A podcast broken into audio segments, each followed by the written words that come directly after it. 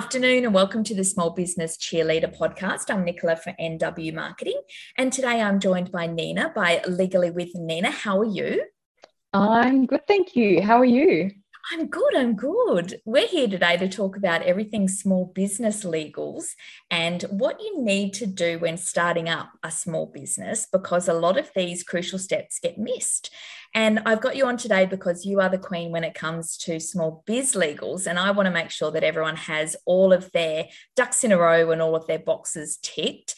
So we're going to be talking about the three main legals you need to tick off when starting a small biz, which includes things such as business structure, insurances, and contracts. So let's find out more about you. Tell us how did you get into the world of legals and how did you get to be working with small businesses too?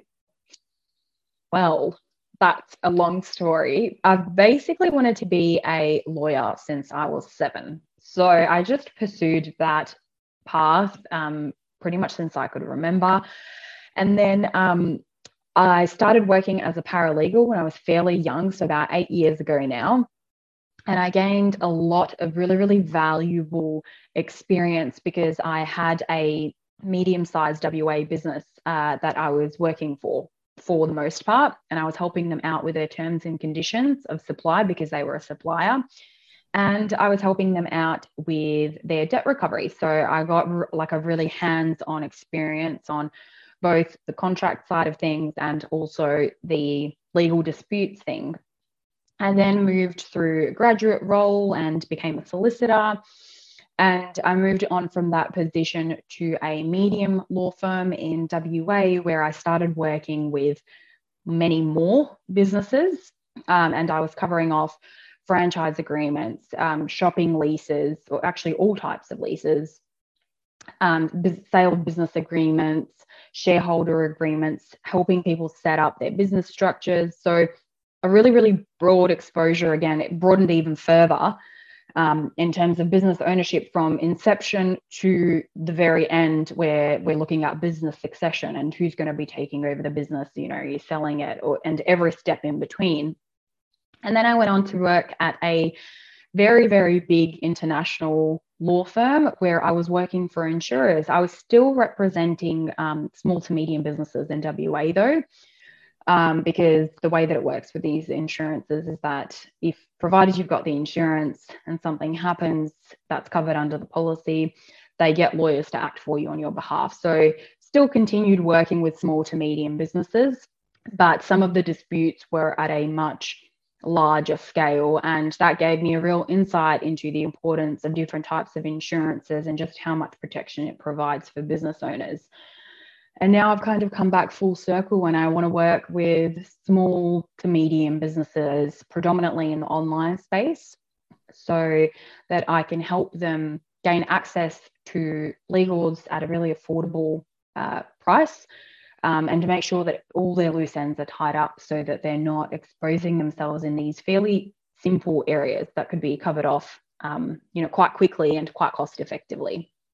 Yeah, I love that because I know myself when uh, dealing with small businesses in the shopping centre realm that I still work with now, there's a lot of them that don't have these simple things set up when they started their business. And a lot of them have come back to bite them. And I think it's something that if you can, like I talk about small businesses getting their marketing foundation set up to help set them up for success a section, um, obviously, accountants would work with them on making sure they know their figures to make them set up. And I, I think that you assume legals are something you do when you're bigger you know you have a lawyer when yeah. you're bigger i'll do that when i'm bigger i'll get terms yeah. and conditions done when i'm bigger and then what happens is you get too busy and you just forget these things or they're costs that you don't think you need but i know firsthand that having those um, protections in place are so worth it in making just peace of mind too because yeah. if you're putting your life into your business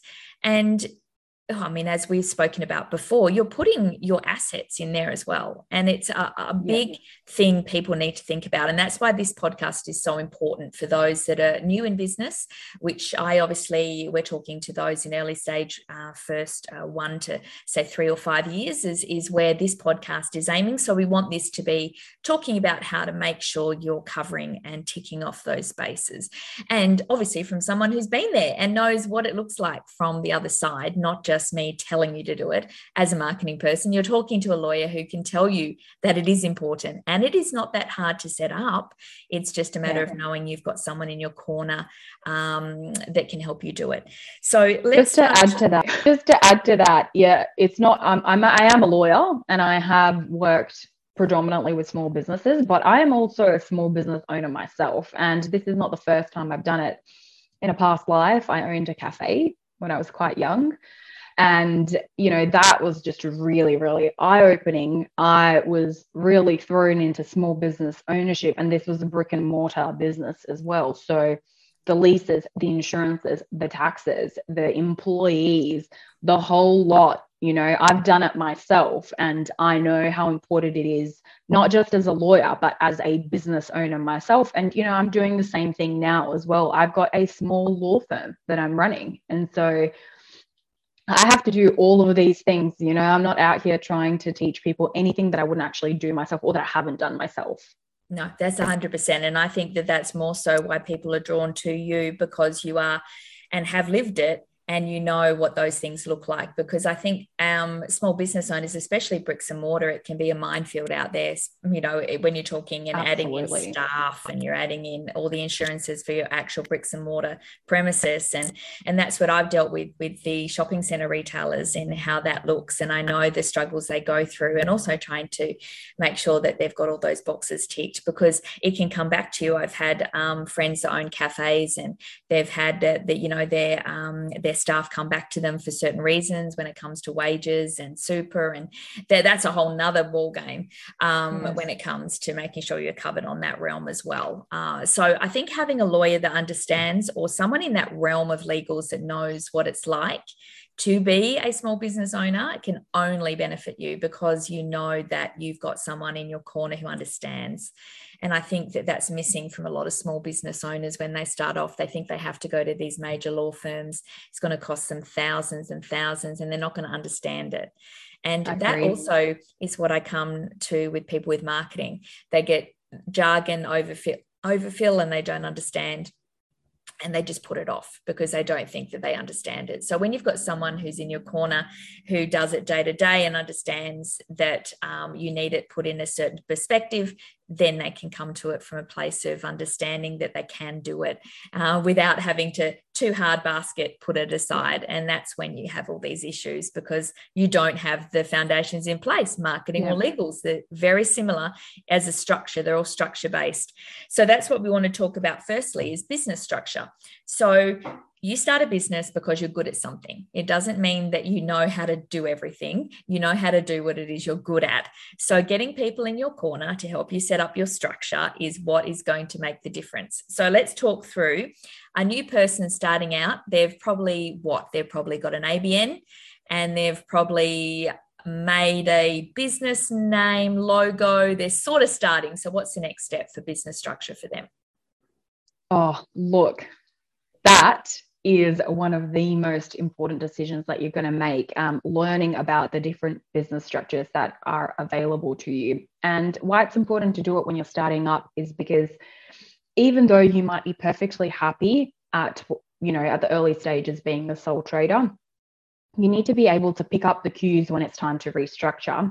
And you need to be able to implement other measures in order to protect yourself, your home, your car, you know, your toilet paper rolls, the lot, you know, um, because when you go into business, there is inherent risk of being sued, you take on legal liabilities.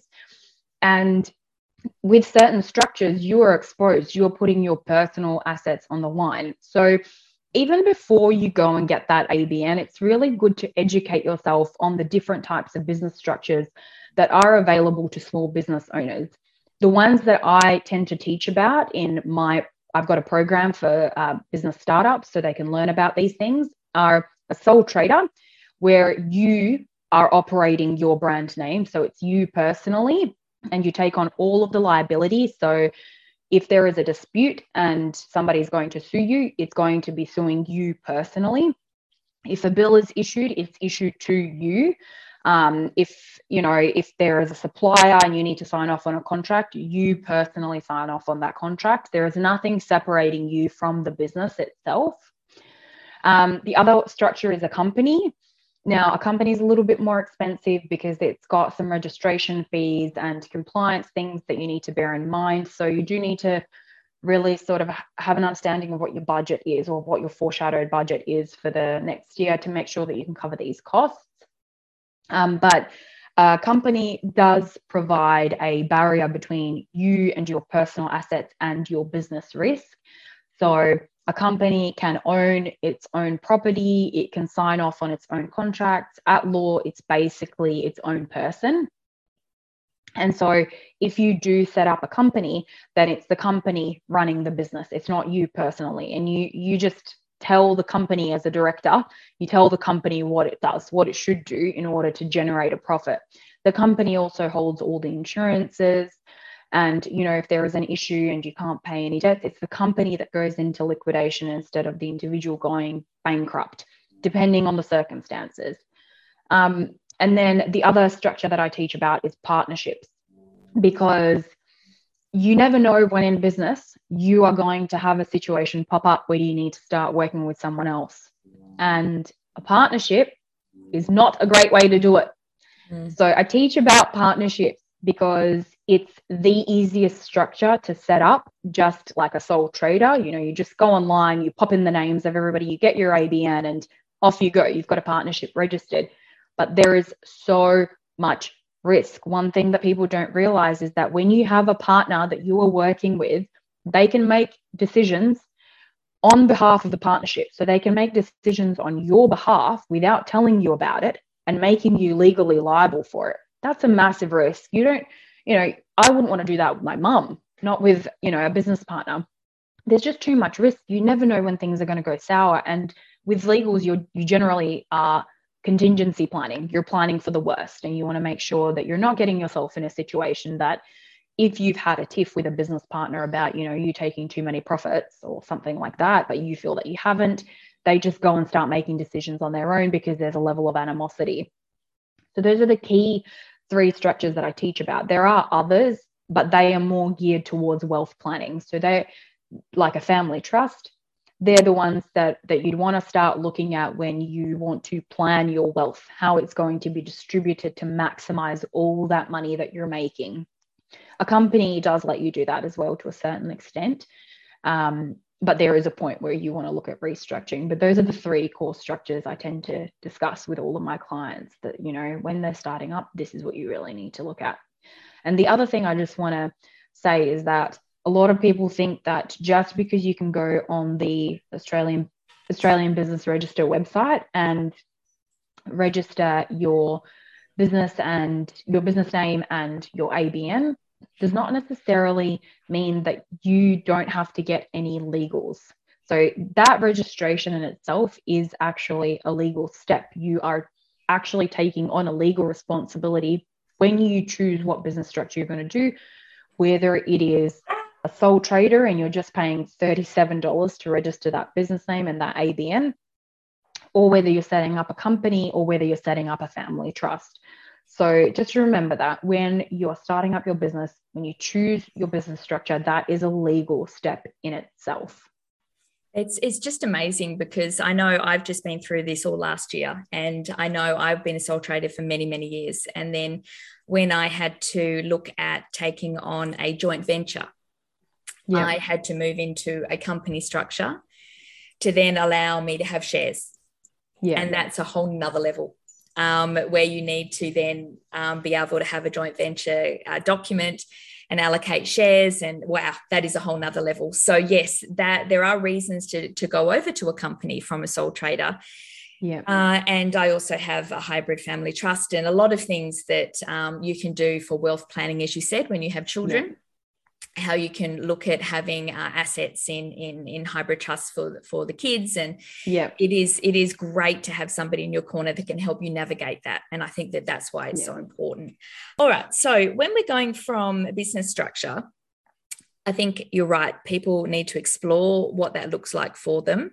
The trigger points for maybe when it's time to move from one to another and then looking at uh, as the business grows how that looks for wealth planning in regards to uh, yeah. company and trust and things and if you've got someone in your corner that knows all about that it's great to have a meeting and just really every year sort of reassess where your business is that's what i find to really yeah. sort of start talking talk with your accountant because they can help with when it comes to what you know your finances look like and where you can be Absolutely. looking at setting up that's what happened with me my accountant said i think it's time now we need to investigate what it looks like to transfer over to a company because I had staff at that stage. It was getting bigger and bigger, and the liability was getting bigger and bigger.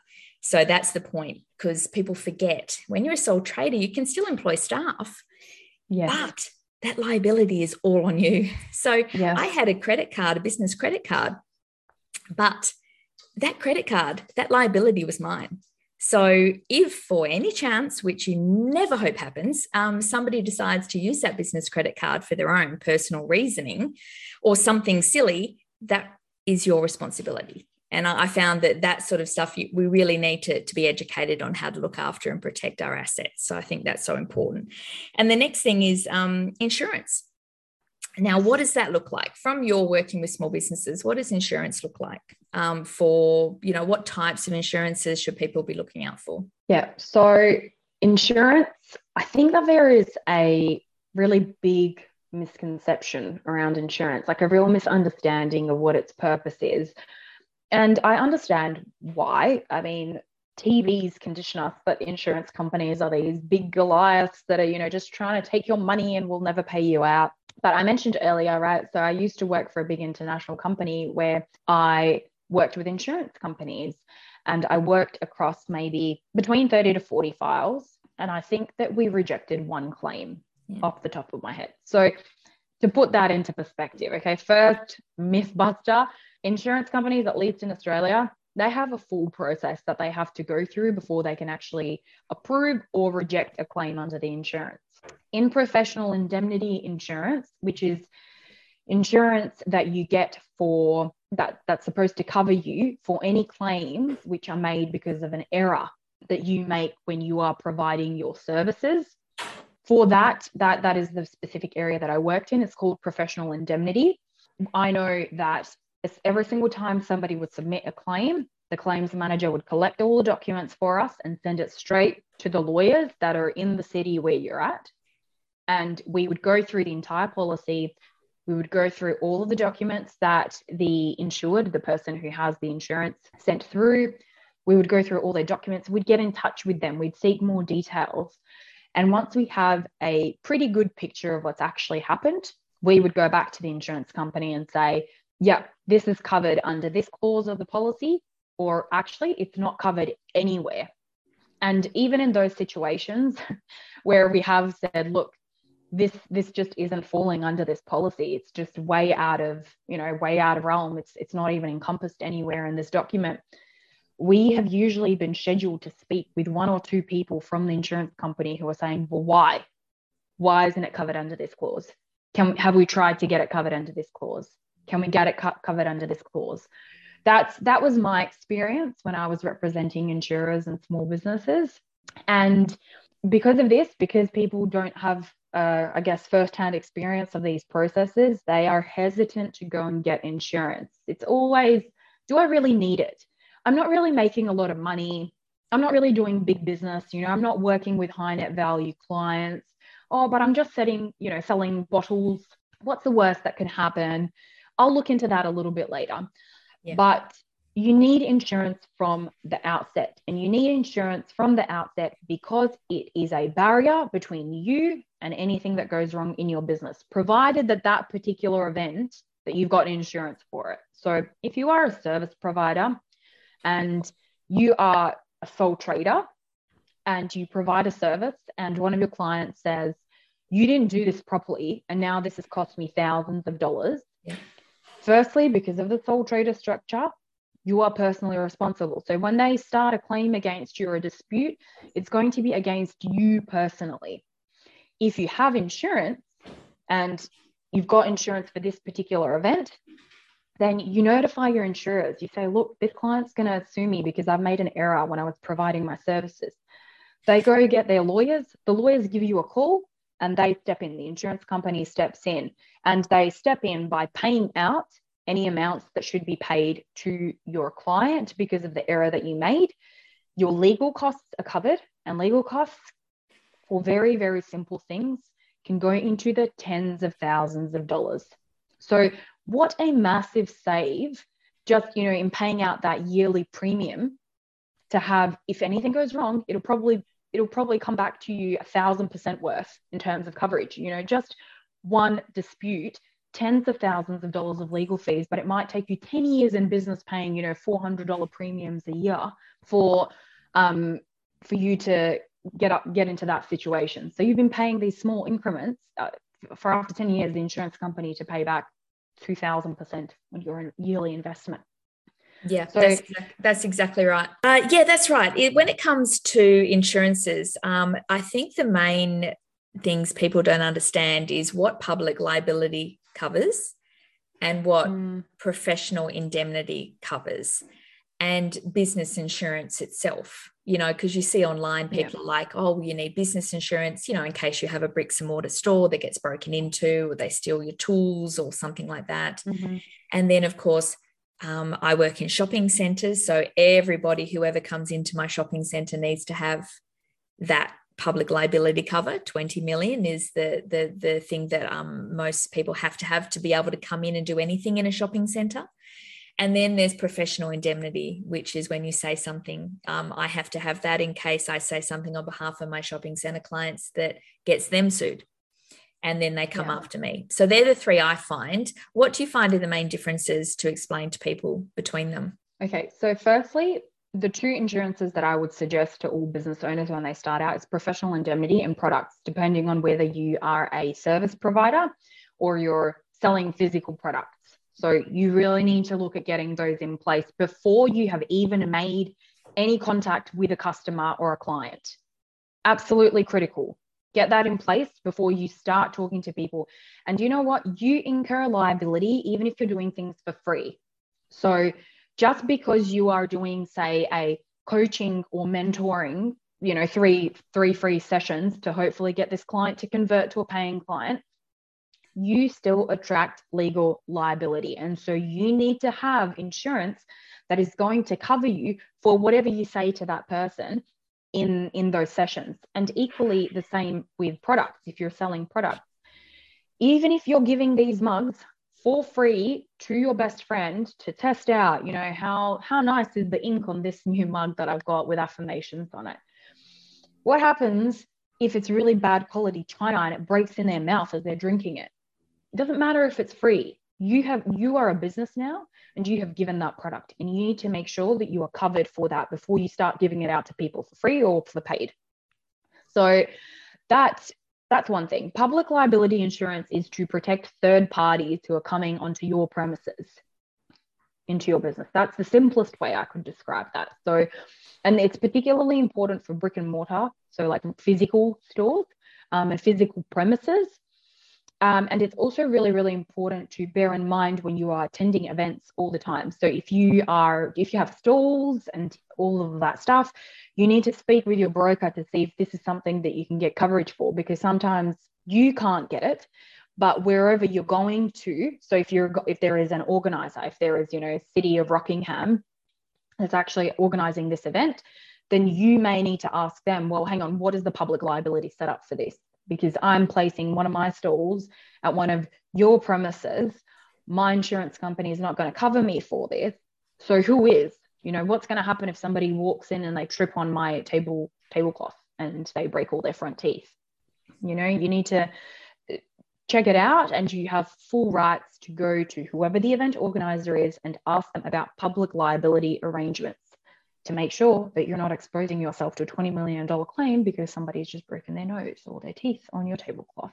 Yeah, it's just, I know that um, being in shopping centers for 23 years, it's just, my head is just filled with public liability, public liability, because the amount of people that slip on a grape in the supermarket or, you know, can trip on anything. So it's just drilled into me so hard that anybody that comes in for any reason needs $20 million public liability. So, but when it comes to being a coach or an online person, obviously you'd be more looking at professional indemnity because of what the nature of that is. But if by chance you happen to be running events or you are a coach, but you're doing an in person event uh, where people are coming and you're providing that as a, um, a workshop as such, that becomes uh, an event. Public liability. And that's a public liability. So, that's where it needs to be if it's anything in person. Anything where someone can hurt themselves on anything you do physically yeah that's when yeah. it pays to be covered. But i mean this all seems like such a lot of money when you're starting out but when you look at it like you just said if somebody's going to sue you and your it's, it's your it's your actual assets are coming after. So you know how would you not want to protect that?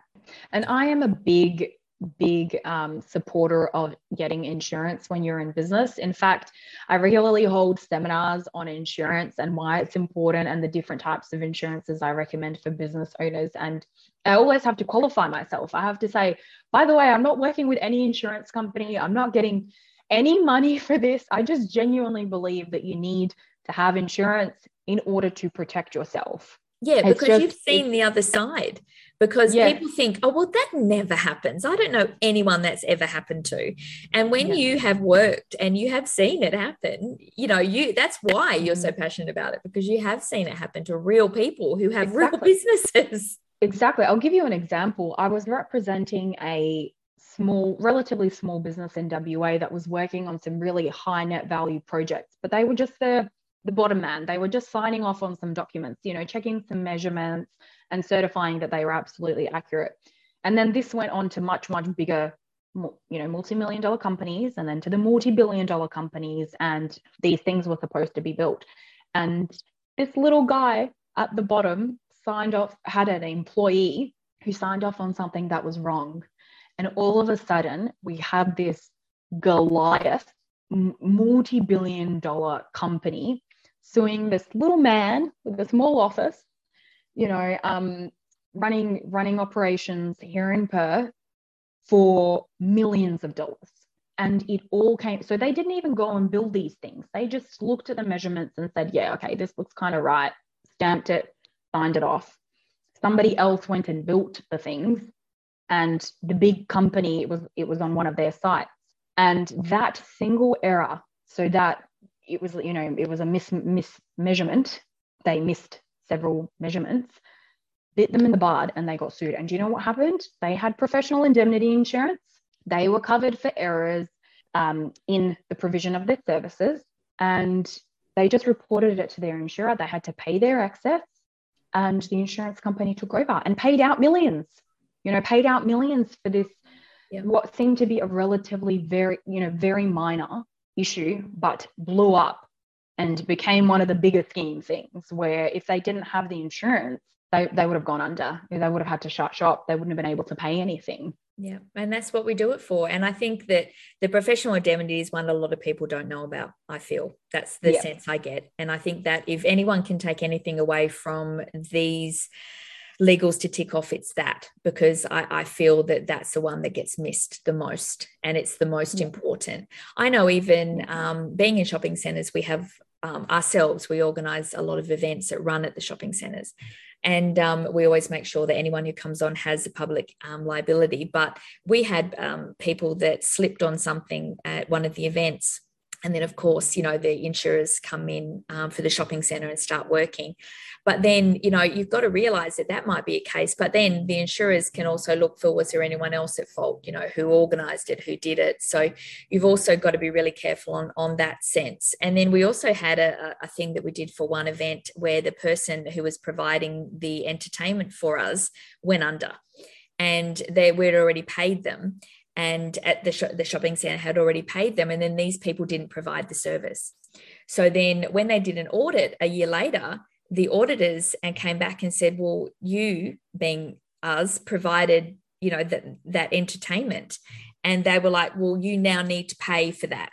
So that's where we went back and forward. It could have come to a, a professional indemnity I did have backup in case they came after me saying, Well, you provided that entertainment, although we didn't, it was paid for through the shopping center. And it was a back and forward.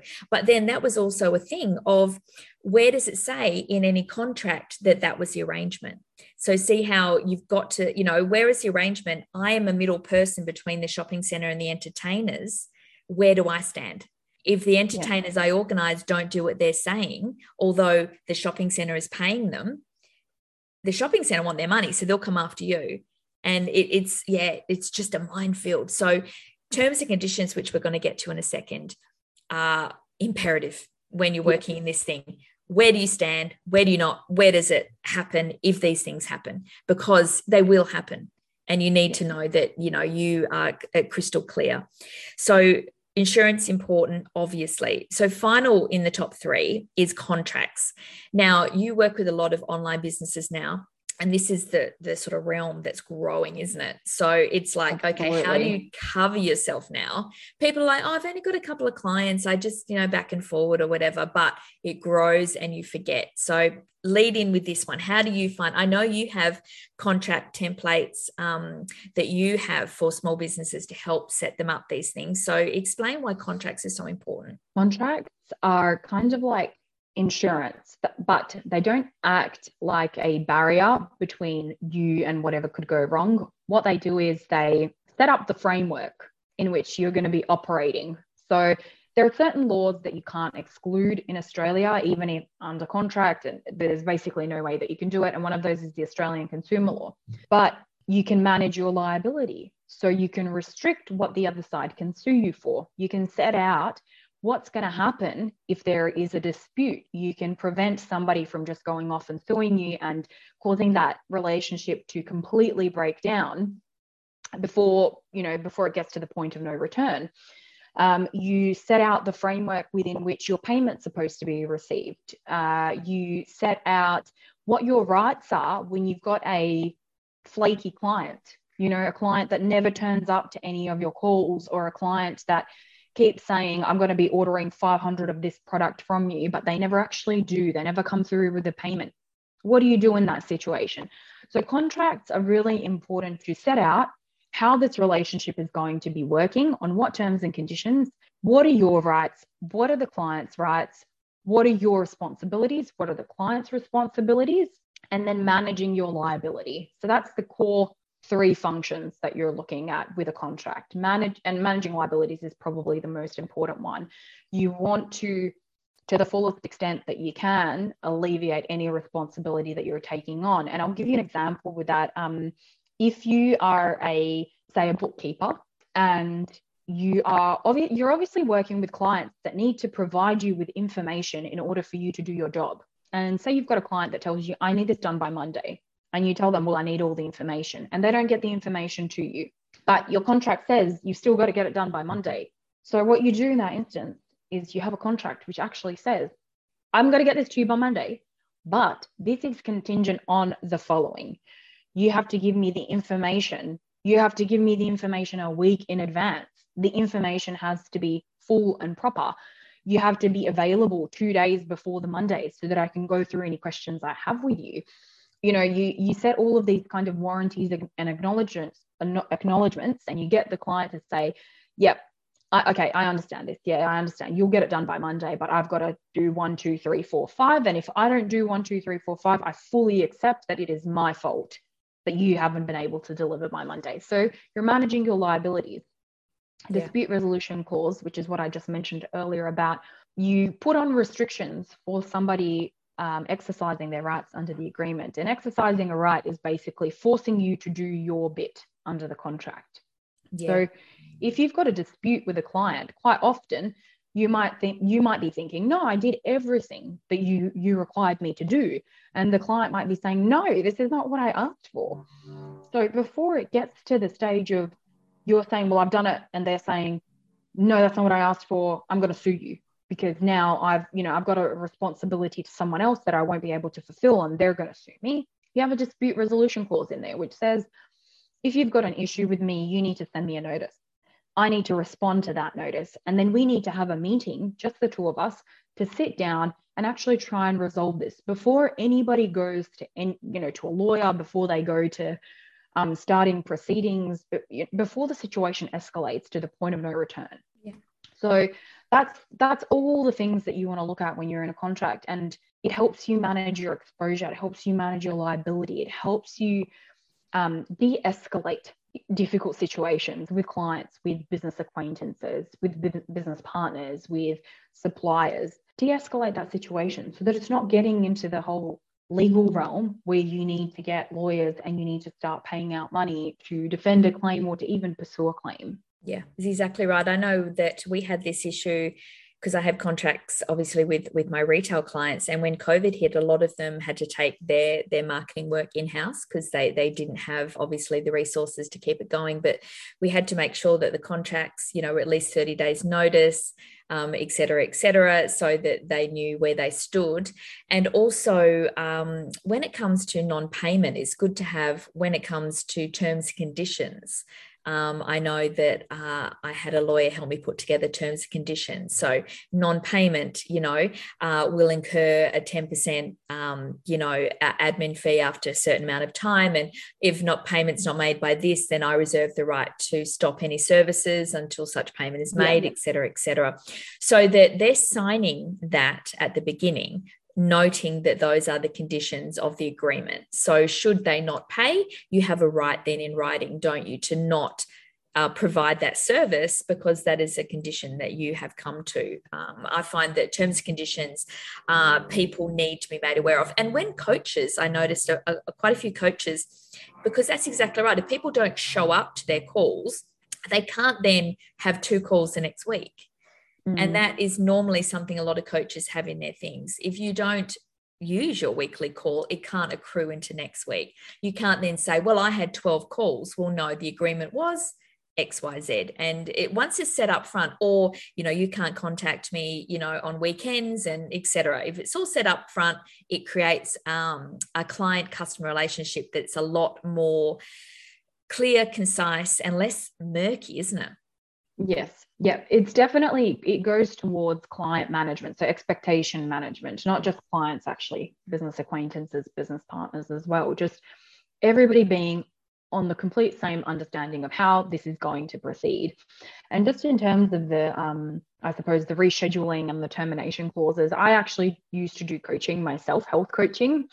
And I know that I drafted a very, very strict um, refunds and rescheduling clause because it was twofold. And I was more that, you know, it's really important to engage with your clients and business partners on why you have certain things in your contract. It was because, uh, firstly, when you're a health coach, you need somebody to commit. You need somebody to commit to that one hour a week to themselves so that they can actually work through whatever it is that they need to work through consistently and build on practices that they're implementing. So that was the first thing. The second thing was my time is also valuable.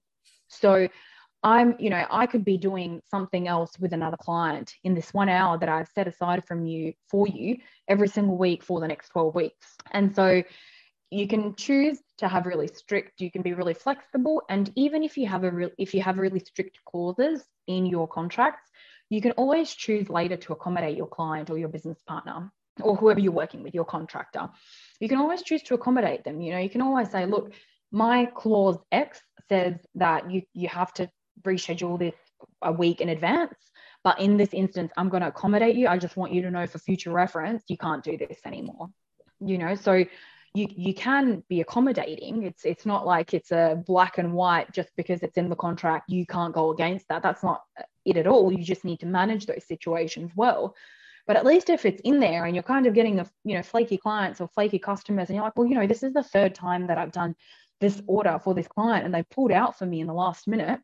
Well, no, you just go in and say, look, these are the terms and conditions under which we're operating. You signed off to, on, you know, on this date.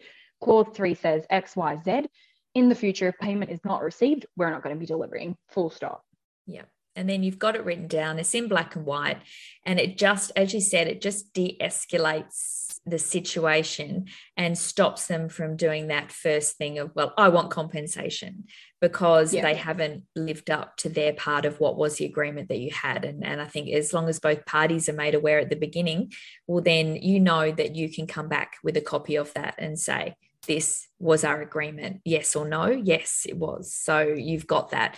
Because i know that otherwise it can get really murky. People can say well i expected this and i wanted this. And and i think some of those contracts about the results as well making sure that you know people are aware this is a two-way street and it needs mm-hmm. both parties to be um you know and that results obviously you know you don't want it to be that one that's on the bottom of the commercials. You know results may vary. Checks will not be honored you, you don't want it to sound like that but you want to make sure that you know you're both aware you're going into this um, in good faith and i think that yeah. that's really important.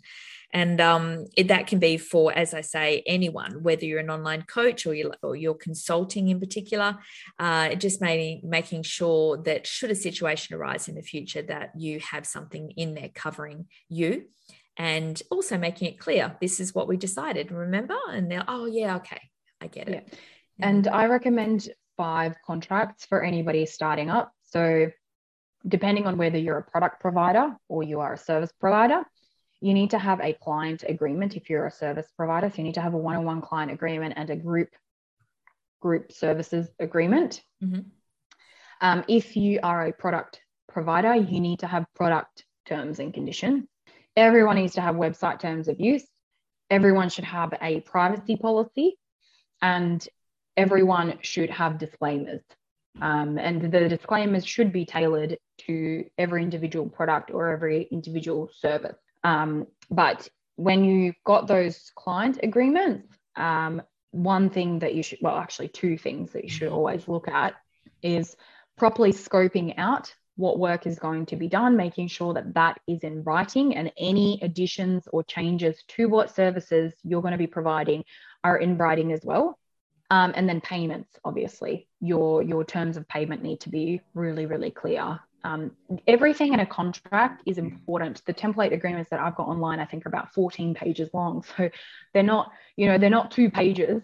They they're quite comprehensive documents, and every single clause that I put into those contracts is important, no matter how long or short they are. But if you're looking globally at, you know, things that you want to focus on that you should devote your attention to, it should be, well, what products or services am I actually providing? And then also, how are we going to procure payment for this? How are we going to make sure that we get paid for this? Yeah, that's exactly right. I think, as we said, like these, I would definitely put down as the top three things we've talked about in this podcast for when you're starting out and you're making sure you've got these things done from the day dot because it'll allow you to grow and scale easier because you would have already yeah. put these processes in place. I think it's a lot harder five years down the track to start implementing this stuff because you'll be busy, you'll you'll be putting it off even more, and you'll you'll just you'll get overwhelmed. So I think if you can find um, someone like yourself at the beginning who can run you through this is what you need. Let's get you set up in your business structure that suits you. Let's get your insurances where they need to and your contracts and your terms and conditions, your client agreements. And you, as I said, you've got these set up as templates that people can download from your website as well, which I'll put the links in the um, podcast notes because it's really important to know that it doesn't have to be overwhelming you you That's have right. got these structures because it is something that you work with a lot so you know what to put in these to make sure that they are they are set up in a way that's for startups in particular that they can get this done now without having to spend all of this time and brain power trying to work it out themselves and I think people try and copy other people's ones, and that doesn't work either. When you've got a, a no. template, you need to make sure that it's a template that's from somebody like yourself or you've worked with a lawyer to create it. Don't just cut and paste somebody else's and try and turn it into your own. You're just asking for drama and it will just never turn out as you want it to. And then um, when it comes to once you've had these, the next step I usually find for people is, you know, protecting your intellectual property if that becomes a thing for you. And then looking at staff and all of your contracts for staffing and things along those lines. The the more zeros you get in your business, the more zeros you get in your lawyers yeah. when it comes to contracts. I know I had to do a whole lot of employee stuff and HR stuff when it came to getting staff and making sure contracts were legit. So, you know, it's it's a never-ending thing, but it doesn't have to be overwhelming. It just needs to be done in steps. And I think what we've talked about today is the starting place and the best place to um, kick off your business the right way and I, I just think that that's so important which is why i wanted to get you on because i find so many businesses that don't have this in place and it just scares me mm-hmm. because i know that it is rare but it does happen and to think that your family assets are up on the line i just don't ever want that for anyone so life yeah. is hard enough don't make it harder absolutely. That's that's the the final thing i can say is you know there's so many curveballs already. Don't make this another one that's going to come at you years down the track. You don't want that.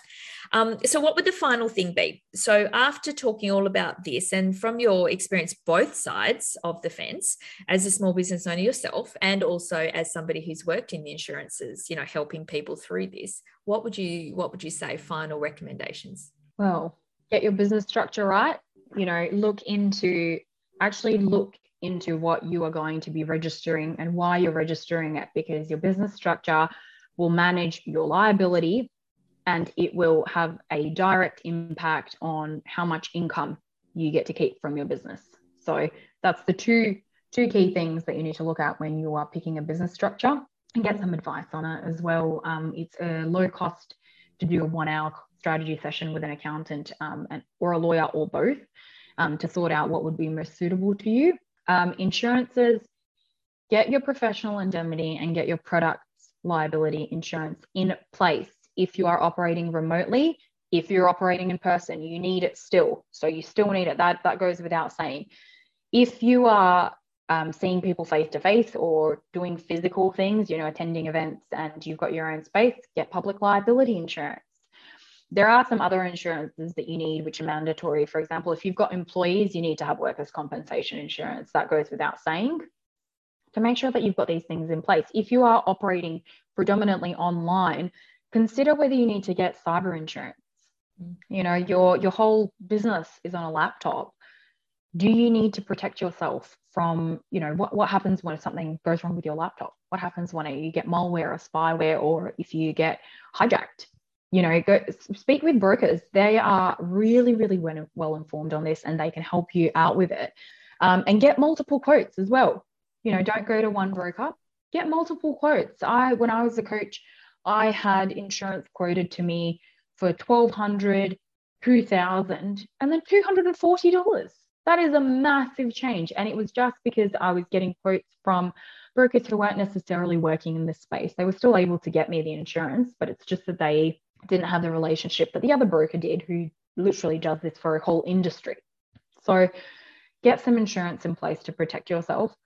And lastly, with your contracts, it's it's the five that I mentioned earlier: your one-on-one client agreements, your group client agreements, your website terms of use, your privacy policy, your disclaimers, and obviously, if you're selling products, substitute that substitute the client agreements with your products um, terms and conditions so that you are limiting your liability. You're limiting, you know, if you've got any exposure under the law, you can sometimes completely cut it out so that it no longer applies, or you can reduce it. So instead of having to pay somebody for all of their lost income because the products weren't delivered on time, you limit your liability to just replacement value or to a refund or something like that. And also to um, manage how you're going to get your payments, you know, to to make sure that you've actually got a framework, particularly if it's an ongoing relationship. Well, what how are we going to do this? Is this going to be 30 days to pay? Is it going to be four days to pay? Is it going to be 60 days because you've been paying your accounts all up to date and you're doing massive orders? Get get all, all of that stuff in place and then start serving other people. Yeah, I think that's exactly right. Because as soon as you start without all that, it's going to be twice as hard um, getting it all in place because you will be in your business instead of on it and it will be 10 times harder to try and get this stuff going. Take that from experience. Um, i got thing, most of my stuff done but there's always something else. Yep sorry what was that? Um, i was just going to say and one thing to remember with legals is that it may be an upfront cost at that time but it's not an ongoing cost you know? So we're not harvey specter and Mike from Suits. You know, you're not going to be paying your lawyer $10,000 per month. It's not the way it works. You'll pay for your contracts, you'll pay for that advice for setting up your structure. And you don't you don't need to look at it until you feel growth pains you know until you're kind of like i'm actually adding a whole new stream of products that i'm going to be selling. Maybe i need to go and get this checked out. Or okay i'm going from group coaching services in you know business coaching. Now i'm going to be doing mindset coaching. Go get some advice at that stage. You know this isn't ongoing recurring high costs. It is usually an upfront payment which you might even be able to arrange with your solicitor to pay off over a certain period of time or you know it, it doesn't go to doesn't immediately mean that you're going to have to pay out thousands. It might be that you do it in increments but once it's set up it's going to stay there for a good couple of years. Unless you start spanning off into new new things then you need to have that looked at as well. But your contract will last you. You know your, your contract is something that you can just use again and again. So just bear that in mind um, that yeah, it's, it's, isn't going to be a forever cost no it's an investment isn't it really it's an investment Absolutely. in your business. I mean, people are willing to invest in coaches, invest, invest in Facebook ads, invest in everything. This is a proper investment in your safety of your business. I mean, what is more important than the actual safety of your business? So look at it as an investment, not a cost, because it is something, as you say, it'll last. So it's something that will last you at least years, as opposed to something like you say, a monthly recurring thing. This yeah. is a, a year thing that will allow you to grow your business. And I think that that's so important. Now, I want people to be able to find you, to find these templates to get this overwhelm off their head, where can they find it more about you and these templates and your services? Um, hit us up. Where can they find you?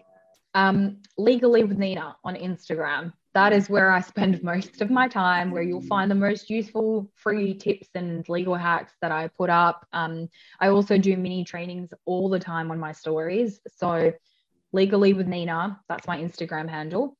Um, my template agreements, I'm still building up my template suite, uh, but you can find it at legallywithnina.com. And if you go to the Instagram page, you can just hit the link on there as well to make things a little bit simpler for you.